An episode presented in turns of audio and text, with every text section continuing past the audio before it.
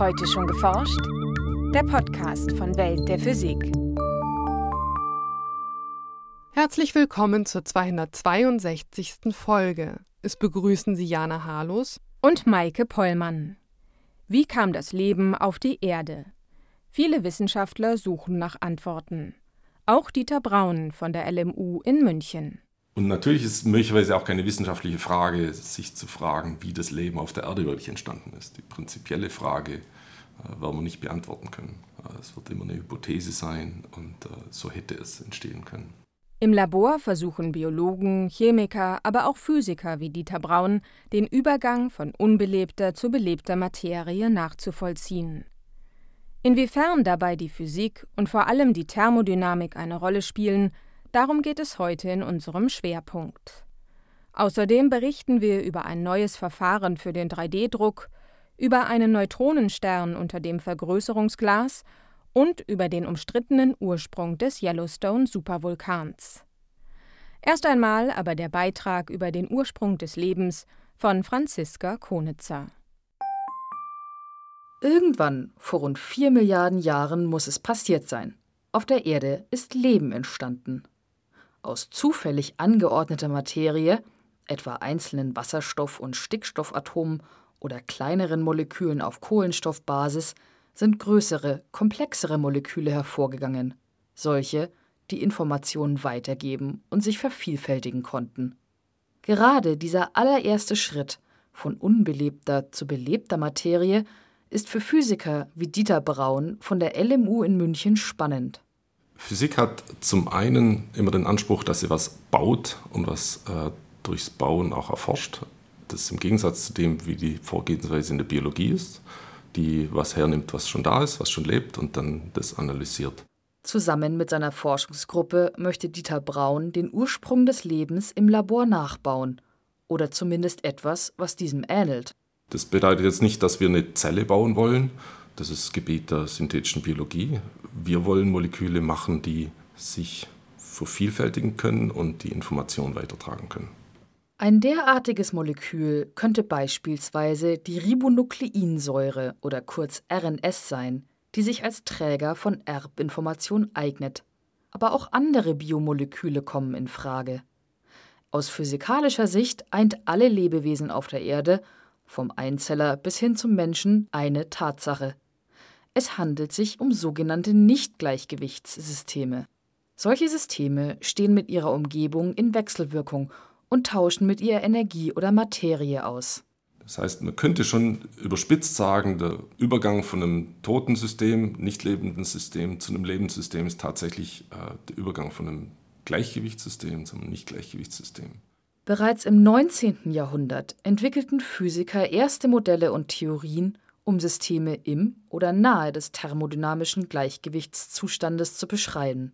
Dabei ist es prinzipiell egal, ob es sich bei dem System um eine Dampfmaschine oder die Ursuppe, also eine Mixtur aus Wasser und zufällig verteilten Atomen und Molekülen auf der frühen Erde handelt. Das ist der Zustand, wenn ich das einfach für sich bei einer bestimmten Temperatur sich selber überlasse, dann kann ich sehr viel Vorhersagen machen. Ich weiß genau, was die Wahrscheinlichkeit ist, gewisse Moleküle in gewissen Zustand zu finden. Alle Systeme sind bestrebt, einen Gleichgewichtszustand zu erreichen. Energietechnisch ist das nämlich der günstigste aller Zustände. Dadurch lassen sich viele Vorgänge in der Natur und in unserem Alltag beschreiben, etwa, dass sich ein heißer Tee allmählich auf Raumtemperatur abkühlt. Leben zu erschaffen und zu erhalten ist nur möglich, wenn ein ständiges Nichtgleichgewicht vorliegt, und das erfordert eine permanente Zufuhr an Energie. Erst durch einen äußeren Impuls können sich zufällig verteilte Moleküle und Atome also zu komplexen, strukturierten Biomolekülen zusammenfügen. Es gibt noch keine etablierte Theorie, wie Nichtgleichgewichtssysteme modelliert werden sollten. Darum sind die Physiker daran interessiert grundsätzlich. Es lässt sich bislang also noch nicht theoretisch beschreiben oder vorhersagen, wie sich zufällig verteilte Moleküle und Atome verhalten, wenn sie immer wieder Energie von außen erhalten und so angetrieben werden. Ein entsprechendes Modell wäre mathematisch hochkomplex, und so lassen sich mit derzeitigen Theorien auch nur Systeme exakt beschreiben, die sich fast im Gleichgewichtszustand befinden. Die Leute, die die Theorien aufstellen, gehen davon aus, dass die Theorien auch weit ab noch davon gültig sein sollten. Die sind aber schlichtweg nicht experimentell testbar. Das heißt, ich mache Vorhersagen über ganz seltene Vorgänge, die ich im Experiment einfach nicht die Zeit habe und nicht die Statistik habe, um die wirklich zu testen. Anders als in vielen anderen Disziplinen können Modelle und Theorien bei der Suche nach dem Ursprung des Lebens also nur bedingt weiterhelfen. Forschung dazu findet daher hauptsächlich im Labor statt, wo sich Wissenschaftler zunächst überlegen müssen, welche Bedingungen auf der frühen Erde geherrscht haben. Es wird wichtig sein, ein System zu haben, wo die frühe Erde auch wirklich den Nichtgleichgewichtsantrieb bereitstellen konnte. UV-Strahlung, von der früher mehr auf die Erdoberfläche gelangte als heutzutage, könnte beispielsweise die nötige Energie geliefert haben. Ein weiteres mögliches Szenario sind heiße Quellen, sogenannte Hydrothermalquellen am Boden der Tiefsee. Aus Vulkanschloten steigt hier heißes Wasser auf, das mit verschiedenen chemischen Elementen angereichert ist und auf das kühle Meerwasser trifft.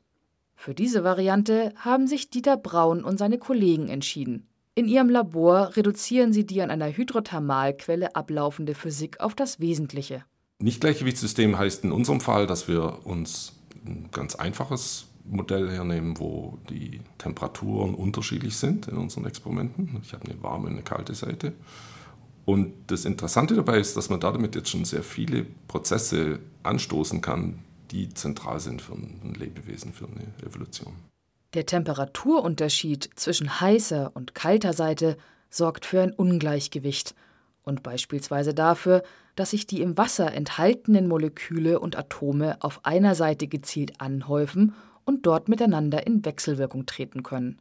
So wäre es dann prinzipiell möglich, dass sich auch komplexere Strukturen entwickeln, in einer Art Phasenübergang.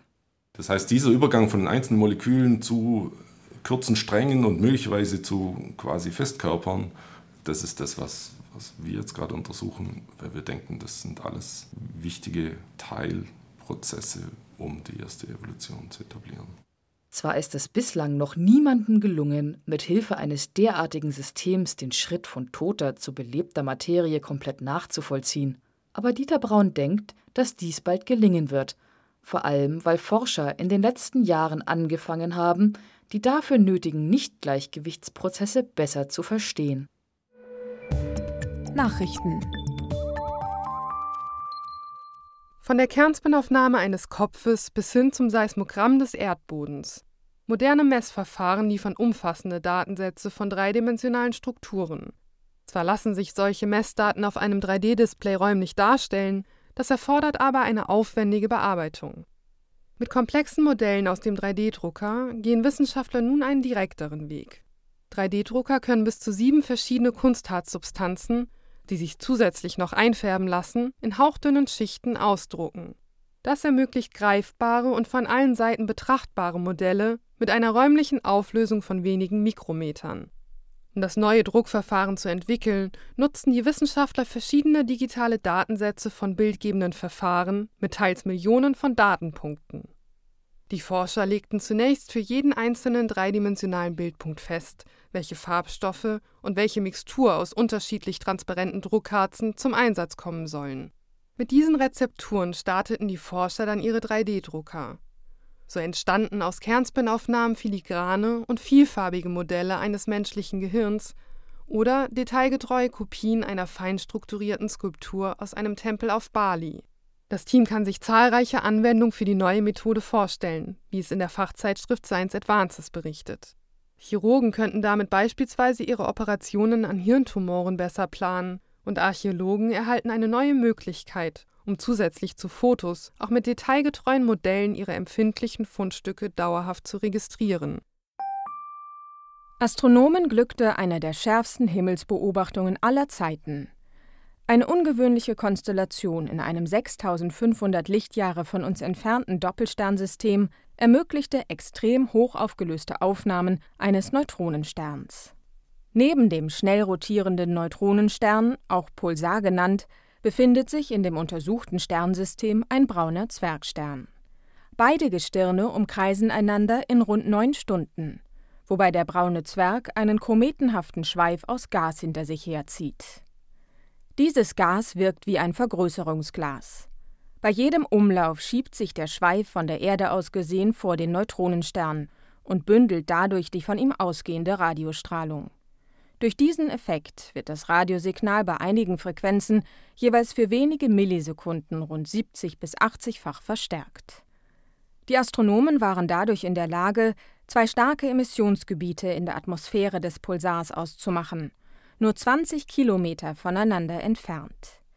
Diese Ortsbestimmungen in einem derart fernen System gehören zu den genauesten in der gesamten Geschichte der Astronomie, so die Wissenschaftler in der Zeitschrift Nature. Sie entspricht ungefähr der Fähigkeit, ein Haar auf der Oberfläche des Mars aufzuspüren. Unter dem Gebiet des Yellowstone Nationalparks im Westen der USA schlummert ein Supervulkan. Vor 640.000 Jahren kam es zur bisher jüngsten Eruption, bei der sich ein 80 Kilometer langer und 55 Kilometer breiter Vulkankessel bildete. Als Ursprung des Vulkans vermuten Geophysiker eine gigantische Magmakammer im Erdmantel, aus der heißes Gestein in Form einer schmalen Säule zur Oberfläche aufsteigt. Doch nun widerspricht eine Wissenschaftlerin dieser sogenannten Hotspot-Theorie.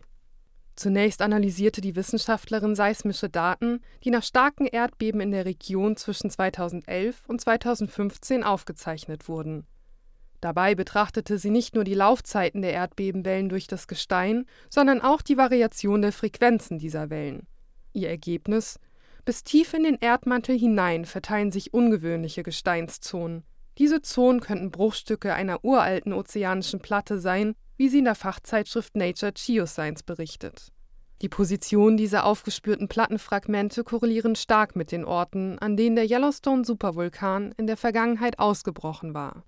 Wie die Perlen auf einer Schnur reihen sich die entstandenen Vulkankessel, die sogenannten Kalderen, von Westen bogenförmig nach Nordosten auf.